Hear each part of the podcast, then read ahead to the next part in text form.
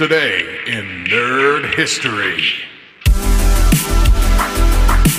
Hey there, awesome nerds. Today is January 23rd, and oh boy, do we have some cool nerdversaries to celebrate. First up, let's throw it back to 2003 when Mythbusters exploded onto our screens on Discovery Channel. This show wasn't just any old show, it was a wild ride of science, experiments, and busting myths wide open. Adam, Jamie, and the crew really knew how to mix science with a whole lot of fun. Flash forward to 2004, and we were all getting our minds twisted by The Butterfly Effect in theaters. This movie movie wasn't just a thriller, it was a brain bender about a college dude who could time travel using his journals. Talk about an intense way to fix your past. And yeah, it's named after that chaos theory concept where a tiny butterfly flap in Brazil can cause a tornado in Texas. Mind blowing, right?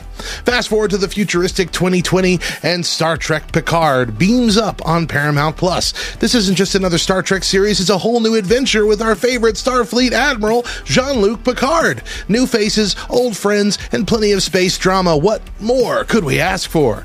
Want to deep dive into these nerdy gems? Jet over to lovethynerd.com slash nerd history for all the juicy details. And hey, don't forget this week on lovethynerd.com slash nerd history pod, we're zooming into the nerd history of corner gas. It's gonna be a blast, so join us for this epic journey.